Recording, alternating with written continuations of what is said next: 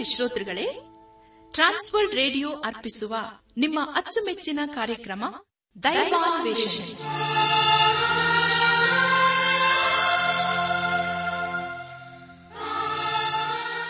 ಒಲಮೆಯ ಶ್ರೋತೃ ಬಾಂಧವರೇ ಈಗ ಪ್ರಸಾರವಾಗುವ ದೈವಾನ್ವೇಷಣೆ ಕಾರ್ಯಕ್ರಮವನ್ನು ಆಲಿಸಲು ನಿಮ್ಮನ್ನು ಹೃತ್ಪೂರ್ವಕವಾಗಿ ಕ್ರಿಸ್ತೇಸುವಿನ ಹೆಸರಿನಲ್ಲಿ ಆಮಂತ್ರಿಸುತ್ತೇವೆ.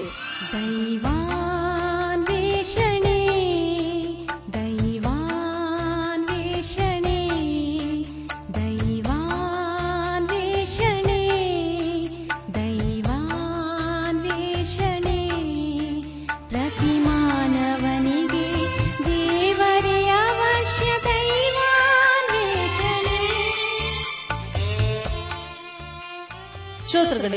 ನಿಮ್ಮ ಉತ್ತೇಜನಕರವಾದ ಪತ್ರ, ಇಮೇಲ್ ಹಾಗೂ ದೂರವಾಣಿ ಕರೆಗಳಿಗಾಗಿ ನಾವು ಚಿರಋಣಿಗಳಾಗಿದ್ದೇವೆ.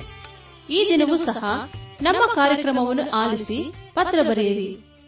ದೇವರ ವಾಕ್ಯಗಳನ್ನು ಕೇಳಿ, ಅದರಂತೆ ಕೈಕೊಂಡು ನಡೆಯುವಂತವರು ಧನ್ಯರೆಂದು ಸತ್ಯವೇದವು ತಿಳಿಸುತ್ತದೆ. ಆದ್ದರಿಂದ ಪ್ರಿಯರೇ, ನೀವು ಶ್ರದ್ಧೆಯಿಂದ ದೇವರ ಸಂದೇಶವನ್ನು ಆಲಿಸಿ ದೈವಾಶೀರ್ವಾದವನ್ನು ಪಡೆಯಿರಿ. ಕಾರ್ಯಕ್ರಮದ ಕೊನೆಯಲ್ಲಿ ತಿಳಿಸುವ ನಮ್ಮ ವಿಳಾಸಕ್ಕೆ ಪತ್ರ ಬರೆಯಲು ಮರೆಯದಿರಿ. ಬನ್ನಿ ಪ್ರಿಯರೇ, ಆಲಿಸಿರಿ ದೈವಾನ್ವೇಷಣೆ ಕಾರ್ಯಕ್ರಮವನ್ನು.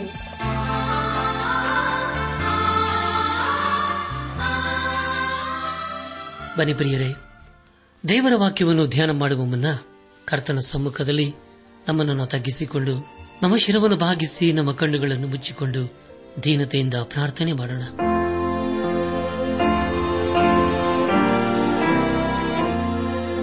ಎಲ್ಲ ವರದಾನಗಳಿಗೂ ಮೂಲ ಕಾರಣನಾದ ನಮ್ಮ ರಕ್ಷಕನಲ್ಲಿ ತಂದೆಯಾದ ದೇವರೇ, ನಿನ್ನ ಪರಿಶುದ್ಧವಾದ ನಾಮವನ್ನು ಕೊಂಡಾಡಿ ಹಾಡಿ ಸ್ತುತಿಸುತ್ತೇವೆ. ಕರ್ತನೆ ದೇವಾದ ದೇವನೇ, ಇರುವಾತನೇ ನಿಸ್ತೋತ್ರಪ್ಪ ಸ್ತೋತ್ರಪ್ಪ. ನಿನ್ನೆ ನಮ್ಮ ಜೀವಿತ ಕಲವಿಲ್ಲ ನಂಬಿಗಸ್ತನಾಗಿದ್ದುಕೊಂಡು ಅನುದಿನವೂ ನಮ್ಮನ್ನು ಪರಿಪಾಲಿಸ ಬಂದಿರುವುದಕ್ಕಾಗಿ ನಿನ್ನನ್ನು ಕೊಂಡಾಡುತ್ತೇವೆ.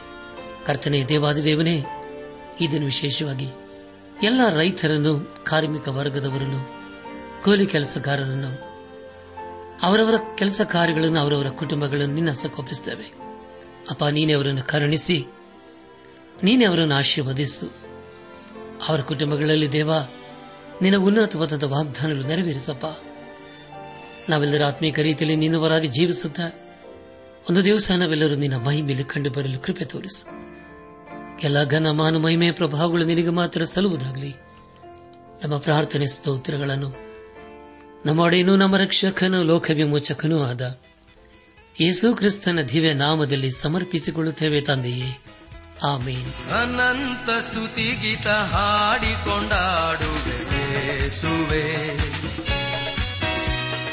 ಅಲ್ಲೆಲುಯ ಹಾಡುವೆ ಸ್ವಾಮಿ. ಜೀವಿತ ಕಾಲದಿ ನಿನ್ನನ್ನು ಸ್ಮರಿಸುವೆ ಮುಂದೆ ಮುಂದೆ ನಡೆಸು ಸ್ವಾಮಿ. ಅನಂತ ಸ್ತುತಿ ಗೀತ ಹಾಡಿಕೊಂಡಾಡುವೆ ಯೇಸುವೆ ಅಲ್ಲೆಲುಯ ಹಾಡುವೆ ಸ್ವಾಮಿ. ಜೀವಿತ ಕಾಲದಿ ನಿನ್ನನ್ನು ಸ್ಮರಿಸುವೆ ಯೇಸುವೆ ಮುಂದೆ ಮುಂದೆ ನಡೆಸು ಸ್ವಾಮಿ.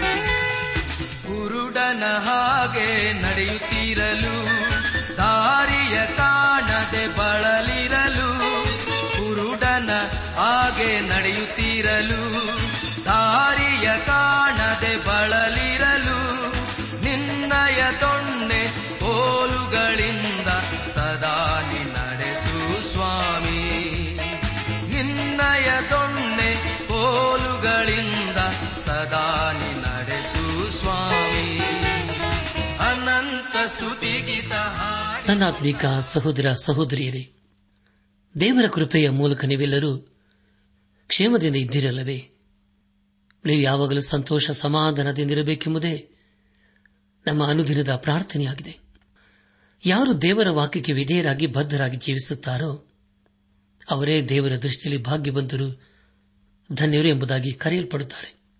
ಕಳೆದ ಕಾರ್ಯಕ್ರಮದಲ್ಲಿ ನಾವು ಸತ್ಯವಿಧದಲ್ಲಿ ಐವತ್ತಾರನೇ ಪುಸ್ತಕವಾಗಿರುವ ಅಪೋಸ್ತಲದ ಪೌಲನು ತೀತನಿಗೆ ಬರೆದ ಪತ್ರಿಕಾ ಭಾಗದ ಪೀಠಿಕೆ ಹಾಗೂ ಮೊದಲನೇ ಅಧ್ಯಾಯ ಮೊದಲನೇ ವಚನವನ್ನು ಧ್ಯಾನ ಮಾಡಿಕೊಂಡು ಅದರ ಮೂಲಕ ನಮ್ಮ ನಿಜ ಜೀವಿತಕ್ಕೆ ಬೇಕಾದ ಅನೇಕ ಆತ್ಮೀಕ ಪಾಠಗಳನ್ನು ಕಲಿತುಕೊಂಡು ಅನೇಕ ರೀತಿಯಲ್ಲಿ ಆಶೀರ್ವಿಸಲ್ಪಟ್ಟಿದ್ದೇವೆ ಇದೆಲ್ಲ ದೇವರ ಆತ್ಮನ ಕಾರ್ಯ ಹಾಗೂ ಸಹಾಯವಾಗಿದೆ. ದೇವರಿಗೆ ಮಹಿಮೆ ಉಂಟಾಗಲಿ ಧ್ಯಾನ ಮಾಡಿದಂಥ ವಿಷಯಗಳನ್ನು ಈಗ ನೆನಪು ಮಾಡಿಕೊಂಡು ಮುಂದಿನ ವೇದ ಭಾಗಕ್ಕೆ ಸಾಗೋಣ. ಅಪಸ್ತನದ ಪೌಲನೇ, ತೀತನಿಗೆ ಈ ಪತ್ರಿಕೆಯನ್ನು ಬರೆಯುತ್ತಿದ್ದನೆ ಎಂಬುದಾಗಿ ನಾವು ತಿಳ್ಕೊಂಡೆವು. ಈ ಪತ್ರಿಕೆಯನ್ನು ಬರೆದಂತ ಕಾಲ ಕ್ರಿಸ್ತ ಶಕ ಅರವತ್ನಾಲ್ಕರಿಂದ ಅರವತ್ತೇಳು. ಮೊದಲ ವಚನದಲ್ಲಿ ಹೀಗೆ ಓದಿಕೊಂಡಿದ್ದೇವೆ.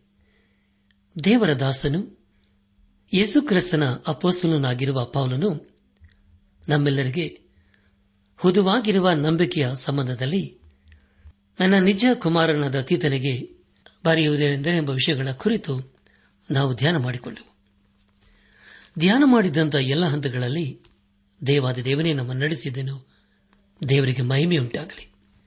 ಇಂದು ನಾವು ಅಪೋಸನದ ಪೌಲನು ತೀತನಿಗೆ ಬರೆದಂತಹ ಪತ್ರಿಕೆ ಮೊದಲನೇ ಅಧ್ಯಾಯ ಎರಡರಿಂದ ಒಂಬತ್ತನೇ ವಚನದವರೆಗೆ ಧ್ಯಾನ ಮಾಡಿಕೊಳ್ಳೋಣ. ಪ್ರಿಯ ದೇವಜನರೇ, ಮುಂದೆ ಮುಂದೆ ನಾವು ಧ್ಯಾನ ಮಾಡುವಂತಹ ಎಲ್ಲ ಹಂತಗಳಲ್ಲಿ ದೇವರನ್ನು ಆಚರಿಸಿಕೊಂಡು ಮುಂದೆ ಮುಂದೆ ಸಾಗೋಣ. ಮೊದಲನೇ ಅಧ್ಯಾಯ ಎರಡನೇ ವಚನದಲ್ಲಿ ಈಗ ಓದುತ್ತೇವೆ.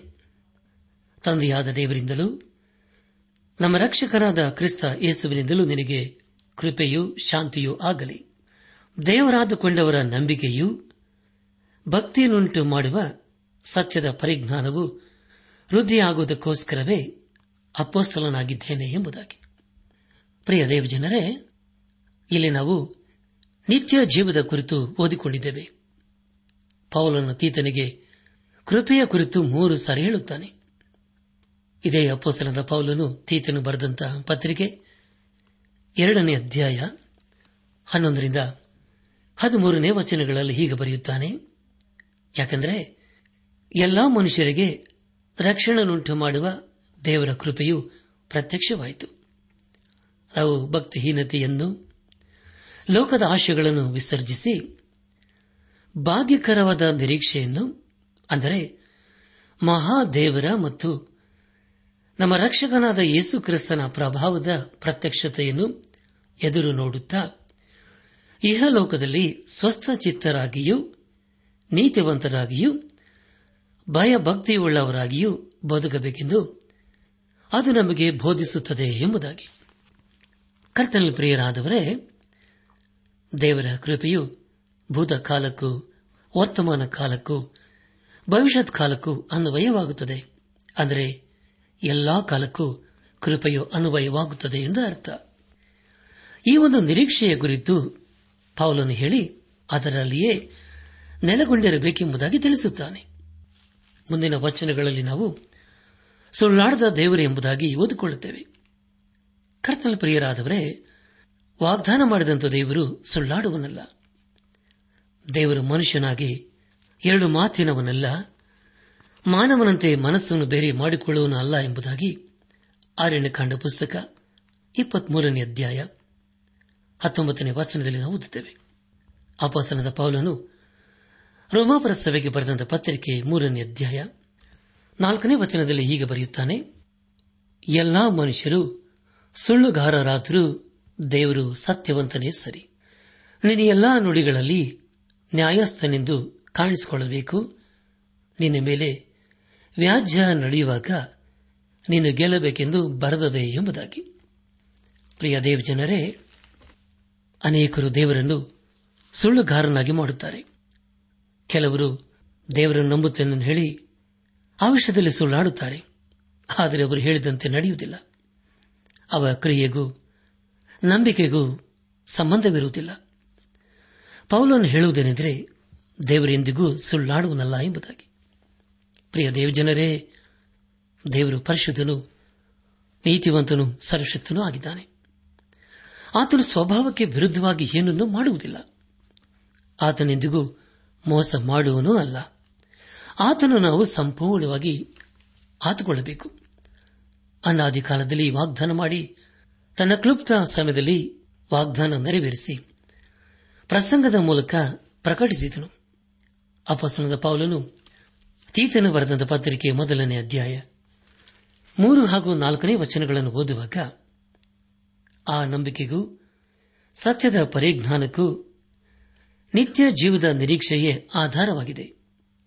ಸುಳ್ಳಾಡದ ದೇವರು ಆ ನಿತ್ಯ ಜೀವವನ್ನು ಕೊಡುತ್ತನೆಂದು ಅನಾದಿ ಕಾಲದಲ್ಲಿ ವಾಗ್ದಾನ ಮಾಡಿ ತನ್ನ ಕ್ಲುಪ್ತ ಸಮಯದಲ್ಲಿ ವಾಗ್ದಾನ ನೆರವೇರಿಸಿ ಪ್ರಸಂಗದ ಮೂಲಕ ಪ್ರಕಟಿಸಿದನು ಎಂಬುದಾಗಿ. ಕರ್ತನ ಪ್ರಿಯರಾದವರೇ, ತನ್ನ ಕ್ಲುಪ್ತ ಕಾಲ ಎಂಬುದಾಗಿ ಹೇಳುವಾಗ ದೇವರದು ತನ್ನದೇ ಆದಂಥ ಸಮಯ ದೇವರು ಏನು ಮಾಡಿದರೂ ಕ್ರಮದಿಂದಲೇ ಕೂಡಿರುತ್ತದೆ. ತನ್ನ ಕ್ಲುಪ್ತ ಸಮಯದಲ್ಲಿ ವಾಗ್ದಾನ ನೆರವೇರಿಸಿ ಪ್ರಸಂಗದ ಮೂಲಕ ಪ್ರಕಟಿಸುವುದೆಂದರೇನು? ಒಂದು ಸಂಗತಿಯನ್ನು ಒಬ್ಬ ಅರಸನು ಪ್ರಕಟಿಸಬೇಕಾದರೆ ಅದಕ್ಕೆ ಮುಂಚೆ ಒಬ್ಬನು ತುತ್ತೂರಿಯನ್ನು ಓದುತ್ತಾನೆ ನಂತರ ಸಂದೇಶವು ಸಾರಲಾಗುತ್ತದೆ. ಅಪ್ಪಸನಾದ ಪೌಲನು ತೀತನನ್ನು ರಕ್ಷಣಾ ಮಾರ್ಗಕ್ಕೆ ನಡೆಸಿದನು. ತೀತನು ಪೌಲನಿಗೆ ಆತ್ಮಿಕ ಮಗನಂತೆ ಇದ್ದನು. ಎಲ್ಲಾ ವಿಶ್ವಾಸಿಗಳು ಯೇಸು ಕ್ರಿಸ್ತನನ್ನು ನಂಬಬೇಕು ಹಾಗೂ ನಂಬಿಕೆಯಲ್ಲಿ ಸ್ಥಿರವಾಗಿರಬೇಕು. ಆತನಲ್ಲಿ ಜೀವಿಸಬೇಕು. ಕೃಪೆ, ಕರುಣೆ, ಸಮಾಧಾನ ಇವೆಲ್ಲವೂ ತಂದೆಯಾದ ದೇವರಿಂದಲೂ ಯೇಸು ಕ್ರಿಸ್ತನಿಂದಲೂ ಬರುವುದಕ್ಕೆ ಸಾಧ್ಯತೆ ಉಂಟು ಪ್ರಿಯ ದೇವಜನರೇ, ದೇವರ ಕೃಪೆಯು ಯೇಸು ಕ್ರಿಸ್ತನ ಮೂಲಕ ಪ್ರಕಟವಾಯಿತು. ಅದೇ ಕೃಪೆಯ ಅನುಭವದಲ್ಲಿ ಇಂದು ಕೂಡ ನಾವು ಸಾಗಬೇಕು. ಆತನು ನಮ್ಮ ಅಪರಾಧಗಳ ತಕ್ಕಂತೆ ದಂಡಿಸಲಿಲ್ಲ. ಬದಲಾಗಿ ತನ್ನ ಪ್ರೀತಿಯ ಕೃಪೆಗಳೆಂಬ ಕಿರೀಟದಿಂದ ಶೃಂಗರಿಸಿದ್ದಾನೆ. ಹಾಗಾದರೆ ಪ್ರಿಯರೇ, ದೇವರೆಷ್ಟು ಪ್ರೀತಿಯ ಸ್ವರೂಪನಲ್ಲವೇ? ಒಬ್ಬ ವ್ಯಕ್ತಿಯಲ್ಲಿ ಸಮಾಧಾನವಿರಬೇಕಾದರೆ ಆ ವ್ಯಕ್ತಿಯು ತನ್ನ ಜೀವಿತವನ್ನು ಸಂಪೂರ್ಣವಾಗಿ ಯೇಸು ಕ್ರಿಸ್ತನಿಗೆ ಸಮರ್ಪಿಸಿಕೊಳ್ಳಬೇಕು. ಎಲ್ಲ ಆಶೀರ್ವಾದಗಳು ತಂದೆಯಾದ ದೇವರಿಂದಲೂ ರಕ್ಷಕನಾದ ಯೇಸು ಕ್ರಿಸ್ತನಿಂದಲೂ ಬರುತ್ತದೆ. ನಮ್ಮ ಧ್ಯಾನವನ್ನು ಮುಂದುವರೆಸಿ. ಅಪೋಸ್ತನದ ಪೌಲನು ತೀತನಿಗೆ ಬರೆದ ಪತ್ರಿಕೆ, ಮೊದಲನೇ ಅಧ್ಯಾಯ. ಐದನೇ ವಚನವನ್ನು ಓದುವಾಗ, ನೀನು ಕ್ರೇತ ದ್ವೀಪದಲ್ಲಿ ಇನ್ನೂ ಕ್ರಮಕ್ಕೆ ಬಾರದಿರುವ ಕಾರ್ಯಗಳನ್ನು ಕ್ರಮಪಡಿಸಿ, ಪಟ್ಟಣ ಪಟ್ಟಣಗಳಲ್ಲಿಯೂ ಸಭೆಯ ಹಿರಿಯರನ್ನು ನೇಮಿಸಬೇಕೆಂದು ನಾನು ನಿನಗೆ ಅಪ್ಪಣೆ ಕೊಟ್ಟು ನಿನ್ನನ್ನು ಅಲ್ಲೇ ಬಿಟ್ಟು ಬಂದೆನಲ್ಲ ಎಂಬುದಾಗಿ. ಕರ್ತನಲ್ಲಿ ಪ್ರಿಯರಾದವರೇ, ದಯಮಾಡಿ ಗಮನಿಸಿ. ಅಪ್ಪೋಸನದ ಪೌಲನು ತೀರ್ಥನನ್ನು ಕ್ರೇತ ದ್ವೀಪದಲ್ಲಿ ಬಿಟ್ಟು ಅಲ್ಲಿನ ಆತ್ಮೀಕ ನಾಯಕರಿಂದ ಸಭೆಯನ್ನು ನೋಡಿಕೊಳ್ಳಬೇಕೆಂಬುದಾಗಿ ತಿಳಿಸಿದನು. ಕ್ರೈತ ದ್ವೀಪವು ಅತಿ ದೊಡ್ಡ ದ್ವೀಪ. ಇದರಲ್ಲಿ ಅನೇಕ ಅನೇಕ ಆಚಾರ ವಿಚಾರಗಳು ಇದ್ದವು. ಈ ದ್ವೀಪವು ರೋಮಾಯರ ಆಧಿಪತ್ಯಕ್ಕೆ ಒಳಪಟ್ಟಿತು. ಈ ಒಂದು ದ್ವೀಪದಲ್ಲಿ ಪೌಲನು ಅದ್ಭುತವಾದಂಥ ಸುವಾರ್ಥ ಸೇವೆಯನ್ನು ಮಾಡಿದನು. ಕ್ರೈತ ದ್ವೀಪದಲ್ಲಿದ್ದಂಥವರು ಒಳ್ಳೆಯವರಾಗಿರಲಿಲ್ಲ. ಪೌಲನೇ ಹೇಳುವ ಹಾಗೆ ಅವರು ಸುಳ್ಳುಗಾರರಾಗಿದ್ದರು. ಆದರೂ ಅವರಲ್ಲಿ ಅನೇಕರು ಯೇಸು ಕ್ರಿಸ್ತನಗಳಿಗೆ ತೆರಿಗೆಕೊಂಡರು. ದೇವರಿಗೆ ಮಹಿಮೆಯುಂಟಾಗಲಿ. ಇಲ್ಲಿ ಪೌಲನು ತೀತನಿಗೆ ಹೇಳುವುದೇನೆಂದರೆ ನಾನು ನಿನಗೆ ಅಪ್ಪಣೆ ಕೊಟ್ಟು ನಿನ್ನನ್ನು ಕ್ರೇತ ದ್ವೀಪದಲ್ಲೇ ಇರಿಸಿದೆನು ಎಂಬುದಾಗಿ. ಪ್ರಿಯ ದೇವಜನರೇ, ಮುಂದೆ ನಮ್ಮ ಧ್ಯಾನವನ್ನು ಮುಂದುವರೆಸಿ. ಅಪಸನದ ಪೌಲನು ತೀತನ ಬರೆದಂತ ಪತ್ರಿಕೆ ಮೊದಲನೇ ಅಧ್ಯಾಯ ಆರನೇ ವಚನವನ್ನು ಓದುವಾಗ, ಸಭೆಯ ಹಿರಿಯನು, ನಿಂದ ರೈತನು ಏಕಪತ್ನಿಯುಳ್ಳವನು ಆಗಿರಬೇಕು. ಅವನ ಮಕ್ಕಳು ಕರ್ತನನ್ನು ನಂಬಿದವರಾಗಿರಬೇಕು. ಅವರು ದುರ್ಮಾರ್ಗಸ್ಥರು ಎನಿಸಿಕೊಂಡವರಾಗಲಿ, ಅಧಿಕಾರಕ್ಕೆ ಒಳಗಾಗದವರಾಗಲಿ ಆಗಿರಬಾರದು ಎಂಬುದಾಗಿ. ನನ್ನ ಆತ್ಮಿಕ ಸಹೋದರ, ಸಹೋದರಿಯರೇ ನಿಂದಾರಹಿತನು ಎಂಬುದಾಗಿ ಹೇಳುವಾಗ ಅಂತಹ ವ್ಯಕ್ತಿಯಲ್ಲಿ ಯಾವ ಪಾಪದ ಸ್ವಭಾವವು ಇರಬಾರದು ಹಾಗೂ ದೇವರ ದೃಷ್ಟಿಯಲ್ಲಿ, ಮನುಷ್ಯರ ದೃಷ್ಟಿಯಲ್ಲಿ ಯೋಗ್ಯನಾಗಿ ಕಂಡುಬರಬೇಕು.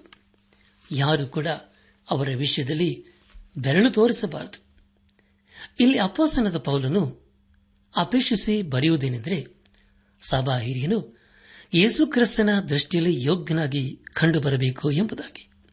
ಪ್ರಿಯ ದೇವಜನರೇ, ನಮ್ಮ ಧ್ಯಾನವನ್ನು ಮುಂದುವರೆಸಿ ಅಪ್ಪೋಸನ ಪೌಲನು ತೀತನಿಗೆ ಬರೆದಂತ ಪತ್ರಿಕೆ, ಮೊದಲನೇ ಅಧ್ಯಾಯ, ಏಳನೇ ವಚನವನ್ನು ಓದುವಾಗ, ಯಾಕೆಂದರೆ ಸಭಾಧ್ಯಕ್ಷನು ದೇವರ ಮನೆವಾರ್ಥಿಯವನಾಗಿರುವುದರಿಂದ ನಿಂದಾರಹಿತನಾಗಿರಬೇಕು. ಅವನು ಸ್ವೇಚ್ಛಾಪರನಾದರೂ, ಮುಂಗೋಪಿಯಾದರೂ, ಕುಳಿದು ಜಗಳವಾಡುವನಾದರೂ ಹೊಡೆಯುವನಾದರೂ ನೀಚ ಲಾಭವನ್ನು ಅಪೇಕ್ಷಿಸುವನಾದರೂ ಆಗಿರದೆ ಎಂಬುದಾಗಿ. ಪ್ರಿಯ ದೇವ್ ಜನರೇ ದಯಮಾಡಿ ಗಮನಿಸಿ, ಇದು ನಮ್ಮ ಆತ್ಮಿಕ ಜೀವಿತಕ್ಕೆ ಅನ್ವಯವಾಗುತ್ತದೆ. ಸಭಾಧ್ಯಕ್ಷನೆಂದು ಹೇಳುವಾಗ ಅವನು ದೇವರಿಂದ ಆರಿಸಲ್ಪಟ್ಟನು ಎಂಬುದಾಗಿ ತಿಳಿದು ತನ್ನ ಸ್ವಂತ ಇಚ್ಛೆಯಂತೆ ನಡೆಯದೆ ದೇವರ ಚಿತ್ತದಂತೆ ನಡೆಯಬೇಕು ಎಂಬುದಾಗಿ ದೇವರ ವಾಕ್ಯ ಪ್ರಬೋಧಿಸುತ್ತದೆ.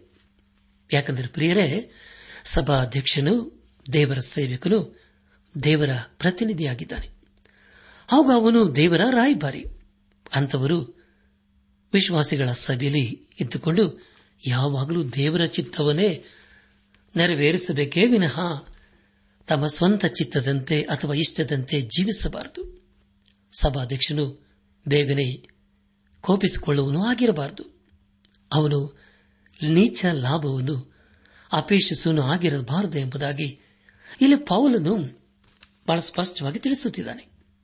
ಸಭೆಯಲ್ಲಿನ ಹಿರಿಯರು ಹಾಗೂ ಸಭಾಧ್ಯಕ್ಷರು ದೇವರ ಚಿತ್ತದಂತೆ ನಡೆಯಬೇಕು. ಅಂತ ವ್ಯಕ್ತಿಗಳು ಆತ್ಮೀಕ ರೀತಿಯಲ್ಲಿ ಅನುಭವಸ್ಥರು ಆಗಿರಬೇಕು. ಈ ಎಲ್ಲ ಸಂಗತಿಯನ್ನು ಕ್ರೇತ ದ್ವೀಪದಲ್ಲಿದ್ದ ವಿಶ್ವಾಸಿಗಳಿಗೆ ಯಾಕೆ ಪಾಲನ್ನು ತಿಳಿಸುತ್ತಿದ್ದಾನೆಂದರೆ ಅವರಲ್ಲಿ ಹೊಡೆದಾಡುವವರು ನೀಚ ಲಾಭವನ್ನು ಅಪೇಕ್ಷಿಸುವರು ಇದ್ದರು. ಈ ಎಲ್ಲ ಸಂಗತಿಗಳನ್ನು ಮನಸ್ಸಿನಲ್ಲಿಟ್ಟುಕೊಂಡು ಪಾವಲನ್ನು ಅವರಿಗೆ ತಿಳಿಸುತ್ತಾ ಇದ್ದಾನೆ. ಪ್ರಿಯರೇ, ಈ ಎಲ್ಲಾ ಸಂಗತಿಗಳು ನಮಗೂ ಕೂಡ ಅನ್ವಯವಾಗುತ್ತವೆ. ಮೊದಲನೇ ಅಧ್ಯಾಯ ಎಂಟು ಹಾಗೂ ಒಂಬತ್ತನೇ ವಚನಗಳನ್ನು ಓದುವಾಗ ಅತಿಥಿ ಸತ್ಕಾರ ಮಾಡುವನು ಒಳ್ಳೆಯದನ್ನು ಪ್ರೀತಿಸುವವನು, ಸ್ವಸ್ಥ ಚಿತ್ತನು ನ್ಯಾಯವಂತನು ದೇವಭಕ್ತನು ಜಿತೇಂದ್ರಿಯನೂ ಆಗಿದ್ದು, ತಾನು ಸ್ವಸ್ಥ ಬೋಧನೆಯಿಂದ ಜನರನ್ನು ಎಚ್ಚರಿಸುವುದಕ್ಕೂ, ಎದುರಿಸುವವರ ಬಾಯಿ ಕಟ್ಟುವುದಕ್ಕೂ ಶಕ್ತನಾಗಿರುವಂತೆ ಕ್ರಿಸ್ತ ಬೋಧನಾನುಸಾರವಾದ ನಂಬತಕ್ಕ ವಾಕ್ಯವನ್ನು ದೃಢವಾಗಿ ಹಿಡಿದುಕೊಂಡವನಾಗಿರಬೇಕು ಎಂಬುದಾಗಿ. ನನ್ನ ಆತ್ಮಿಕ ಸಹೋದರ ಸಹೋದರಿಯರೇ, ಸಭೆಯ ಹಿರಿಯರಲ್ಲಿ ಅಥವಾ ಸಭಾಧ್ಯಕ್ಷರಲ್ಲಿ ದೇವರ ಸ್ವಭಾವಗಳು ಇರಬೇಕು. ಪ್ರಿಯರೇ, ಇಲ್ಲಿ ಪೌಲನ್ನು ಅಪೇಕ್ಷಿಸುವುದೇನೆಂದರೆ ಮೊದಲದಾಗಿ ಸಭೆಯ ಹಿರಿಯರು ಅಥವಾ ಸಭಾಧ್ಯಕ್ಷನು ದೇವರ ವಾಕ್ಯವನ್ನು ಸರಿಯಾಗಿ ಬೋಧಿಸುವನು ಆಗಿರಬೇಕು. ಎರಡನೇದಾಗಿ, ತಪ್ಪು ಮಾಡಿದರೆ ಎಚ್ಚರಿಸುವವನು ತಿದ್ದಿ ಖಂಡಿಸುವನು ಆಗಿರಬೇಕು ಎಂಬುದಾಗಿ. ನನ್ನ ಆತ್ಮಿಕ ಸಹೋದರ ಸಹೋದರಿಯರೇ, ಎಂಟು ಹಾಗೂ ಒಂಬತ್ತನೇ ವಚನಗಳಲ್ಲಿ ಈಗ ಓದಿಕೊಂಡಿದ್ದೇವೆ. ಅದನೆಂದರೆ ಅತಿಥಿಯ ಸತ್ಕಾರ ಮಾಡುವನು, ಒಳ್ಳೆಯದನ್ನು ಪ್ರೀತಿಸುವವನು, ಸ್ವಸ್ಥ ಚಿತ್ತನು, ನ್ಯಾಯವಂತನು, ದೇವಭಕ್ತನು, ಜಿತೇಂದ್ರಿಯನೂ ಆಗಿದ್ದು, ತಾನು ಸ್ವಸ್ಥ ಬೋಧನೆಯಿಂದ ಜನರನ್ನು ಎಚ್ಚರಿಸುವುದಕ್ಕೂ ಎದುರಿಸುವವರ ಬಾಯಿ ಕಟ್ಟುವುದಕ್ಕೂ ಶಕ್ತನಾಗಿರುವಂತೆ ಕ್ರಿಸ್ತ ಬೋಧನಾನುಸಾರವಾದ ನಂಬತಕ್ಕ ವಾಕ್ಯವನ್ನು ದೃಢವಾಗಿ ಹಿಡಿಕೊಂಡವನಾಗಿರಬೇಕು ಎಂಬುದಾಗಿ. ನನ್ನ ಆತ್ಮಿಕ ಸಹೋದರ, ಸಹೋದರಿಯರೇ, ದಯಮಾಡಿ ಗಮನಿಸಿ, ಸಭಾಧ್ಯಕ್ಷನು ಅಥವಾ ಹಿರಿಯನು ದೇವರ ವಾಕ್ಯವನ್ನು ಚೆನ್ನಾಗಿ ಕಲಿತವನು ಆಗಿರಬೇಕು ಹಾಗೂ ಬೋಧಿಸುವನು ಕೂಡ ಆಗಿರಬೇಕೆಂಬುದಾಗಿ ಪೌಲನು ಇಲ್ಲಿ ತಿಳಿಸುತ್ತಿದ್ದಾನೆ.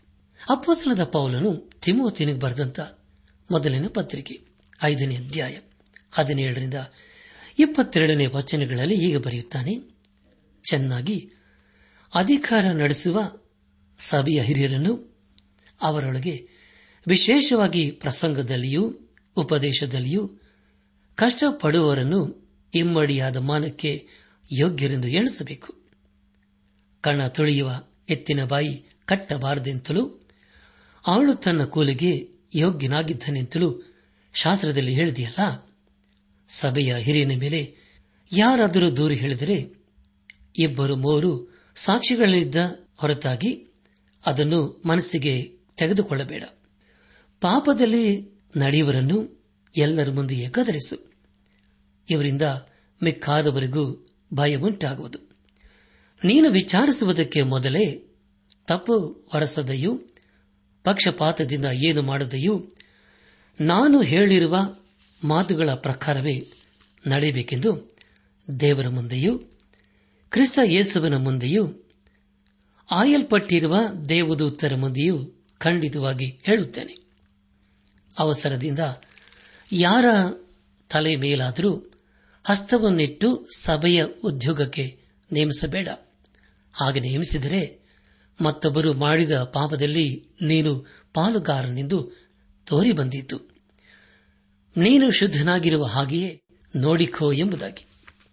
ನನ್ನ ಆತ್ಮಿಕ ಸಹೋದರ ಸಹೋದರಿಯರೇ ಯೇಸುಕ್ರಿಸ್ತನ ಕಡೆಗೆ ತಿರುಗಿಕೊಂಡ ಮೊದಲನೆಯ ದಿನವೇ ಯೇಸುಕ್ರಿಸ್ತನ ಕುರಿತು ಸಾಕ್ಷಿ ಕೊಡುವುದಕ್ಕೆ ಸಾಧ್ಯವಿಲ್ಲ.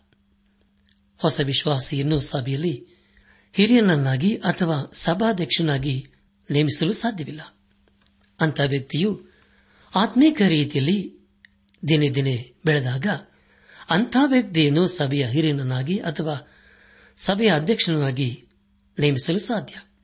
ಆದರೆ ಪ್ರಿಯರೇ, ಅನೇಕ ಸಾರಿ ಸಭಾಧ್ಯಕ್ಷರನ್ನು ಅಥವಾ ಸಭೆಯ ಹಿರಿಯರನ್ನು ಆರಿಸಿಕೊಳ್ಳುವುದರಲ್ಲಿ ಅನೇಕರು ತಪ್ಪು ಮಾಡುತ್ತಾರೆ. ಸಭಾಧ್ಯಕ್ಷನು ಅಥವಾ ಸಭಾ ಹಿರಿಯನು ದೇವರ ವಾಕ್ಯದಲ್ಲಿ ಪ್ರವೀಣನಾಗಿರಬೇಕು. ಹಾಗೂ ಬೇರೆಯವರಿಗೆ ಬೋಧಿಸಲು ಆಸಕ್ತಿ ಉಳ್ಳವನಾಗಿರಬೇಕು ಪ್ರಿಯ ದೇವಜನರೇ ಅಪ್ಪೋಸನದ ಪೌಲನು ತೀತನು ಬರೆದಂತಹ ಪತ್ರಿಕೆ ಮೊದಲನೇ ಅಧ್ಯಾಯ, ಎಂಟು ಹಾಗೂ ಒಂಬತ್ತನೇ ವಚನಗಳಲ್ಲಿ ಹೀಗೆ ಬರೆದಿದ್ದಾನೆ. ಅದನೆಂದರೆ, ಅತಿಥಿ ಸತ್ಕಾರ ಮಾಡುವನು ಒಳ್ಳೆಯದನ್ನು ಪ್ರೀತಿಸುವವನು ಸ್ವಸ್ಥಚಿತ್ತನು ನ್ಯಾಯವಂತನು, ದೇವಭಕ್ತನು, ಜಿತೇಂದ್ರಿಯನು ಆಗಿದ್ದು, ತಾನು ಸ್ವಸ್ಥ ಬೋಧನೆಯಿಂದ ಜನರನ್ನು ಎಚ್ಚರಿಸುವುದಕ್ಕೂ, ಎದುರಿಸುವವರ ಬಾಯಿ ಕಟ್ಟುವುದಕ್ಕೂ ಶಕ್ತನಾಗಿರುವಂತೆ ಕ್ರಿಸ್ತ ಬೋಧನಾನುಸಾರವಾದ ನಂಬತಕ್ಕ ವಾಕ್ಯವನ್ನು ದೃಢವಾಗಿ ಹಿಡಿದುಕೊಂಡವನಾಗಿರಬೇಕು ಎಂಬುದಾಗಿ. ಹೌದಲ್ಲ ಪ್ರಿಯರೇ? ನಾವೊಬ್ಬರಿಗೆ ಬೋಧಿಸಬೇಕಾದರೆ ಅಥವಾ ಖಂಡಿಸಬೇಕಾದರೆ ಮೊದಲು ನಾವು ದೇವರ ವಾಕ್ಯವನ್ನು ಚೆನ್ನಾಗಿ ಕಲಿತಿರಬೇಕು, ಅದರಲ್ಲಿ ನಾವು ಪ್ರವೀಣರಾಗಿರಬೇಕು. ಆಗ ಮಾತ್ರ ನಾವು ಬೇರೆಯವರಿಗೆ ಬೋಧಿಸಲು ಸಾಧ್ಯ. ಇಲ್ಲದೆ ಹೋದರೆ ಪ್ರಿಯರೇ, ನಾವು ಮಾಡುವಂತ ಪ್ರತಿ ಹಂತದಲ್ಲಿ, ಪ್ರತಿ ಹೆಜ್ಜೆಯಲ್ಲಿ ತಪ್ಪು ಮಾಡುತ್ತೇವೆ. ಆದರೆ ಇಲ್ಲಿ ಪೌಲನ್ ಹೇಳುವುದೇನೆಂದರೆ, ದೇವರ ವಾಕ್ಯದಲ್ಲಿ ನಾವು ದೃಢವಾಗಿ, ಬಲವಾಗಿ ನಿಂತಿರಬೇಕು ಎಂಬುದಾಗಿ.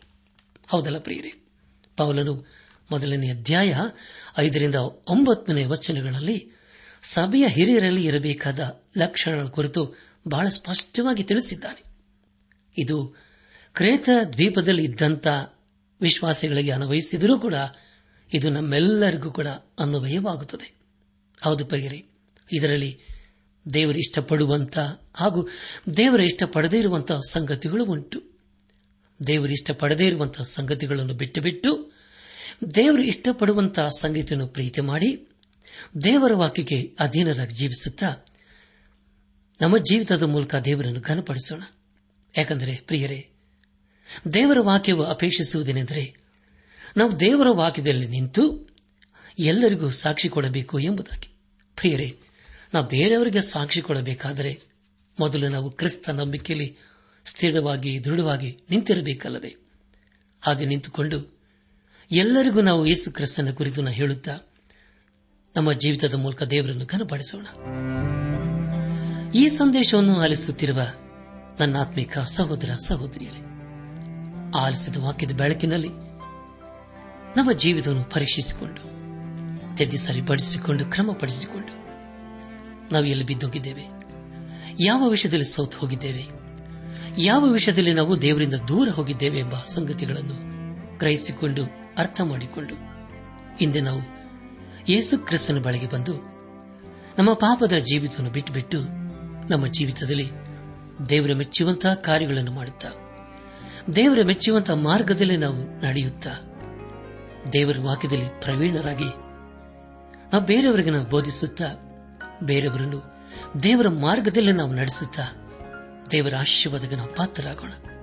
ಹಾಗಾಗುವಂತೆ ತಂದೆಯಾದ ದೇವರು ಯೇಸು ಕ್ರಿಸ್ತನ ಮೂಲಕ ನಮ್ಮೆಲ್ಲರನ್ನು ಆಶೀರ್ವದಿಸಿ ನಡೆಸಲಿ.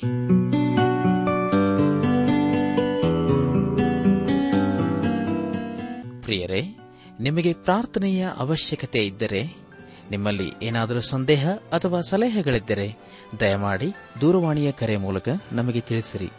ನಮ್ಮ ಮೊಬೈಲ್ ದೂರವಾಣಿ ಸಂಖ್ಯೆ ಒಂಬತ್ತು ಎಂಟು ನಾಲ್ಕು ಐದು ಆರು ಒಂದು ಆರು ನಾಲ್ಕು ಒಂದು ಎರಡು.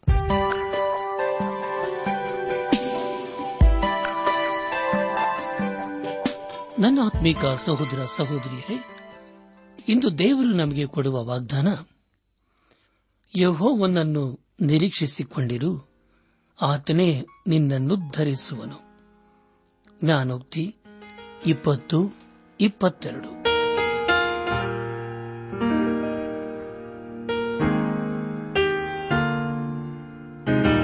ನಮ್ಮ ನೆಚ್ಚಿನ ಶ್ರೋತೃಗಳೇ, ಇದುವರೆಗೂ ಪ್ರಸಾರವಾದ ದೈವಾನ್ವೇಷಣೆ ಕಾರ್ಯಕ್ರಮವನ್ನ ಆಲಿಸಿದ್ದಕ್ಕಾಗಿ ತುಂಬಾ ವಂದಿಸುತ್ತೇವೆ. ಸೋಮವಾರದಿಂದ ಶುಕ್ರವಾರದವರೆಗೂ ಪ್ರಸಾರವಾಗುವ ಈ ಕನ್ನಡ ಕಾರ್ಯಕ್ರಮದ ಗುಣಮಟ್ಟವು ಇನ್ನೂ ಉತ್ತಮವಾಗಿ ರೂಪುಗೊಳಿಸಲು ನಿಮ್ಮ ಅಮೂಲ್ಯವಾದ ಸಲಹೆಗಳಿಗಾಗಿ ನಾವು ಎದುರು ನೋಡುತ್ತೇವೆ. ನಿಮ್ಮ ನೆಚ್ಚಿನ ಗೀತೆ ಮರುಪ್ರಸಾರ ಮಾಡಬೇಕಾಗಿ ಕೋರಿದರೆ ನಮ್ಮ ವಿಳಾಸಕ್ಕೆ ಇಂದೇ ಸಂಪರ್ಕಿಸಿ. ನಿಮ್ಮ ಪತ್ರಗಳು ನಮಗೆ ಪ್ರೋತ್ಸಾಹ ನೀಡುವುದಲ್ಲದೆ ನಿಮಗಾಗಿ ನಾವು ಮನಸ್ಸಾರೆ ಪ್ರಾರ್ಥಿಸುತ್ತೇವೆ.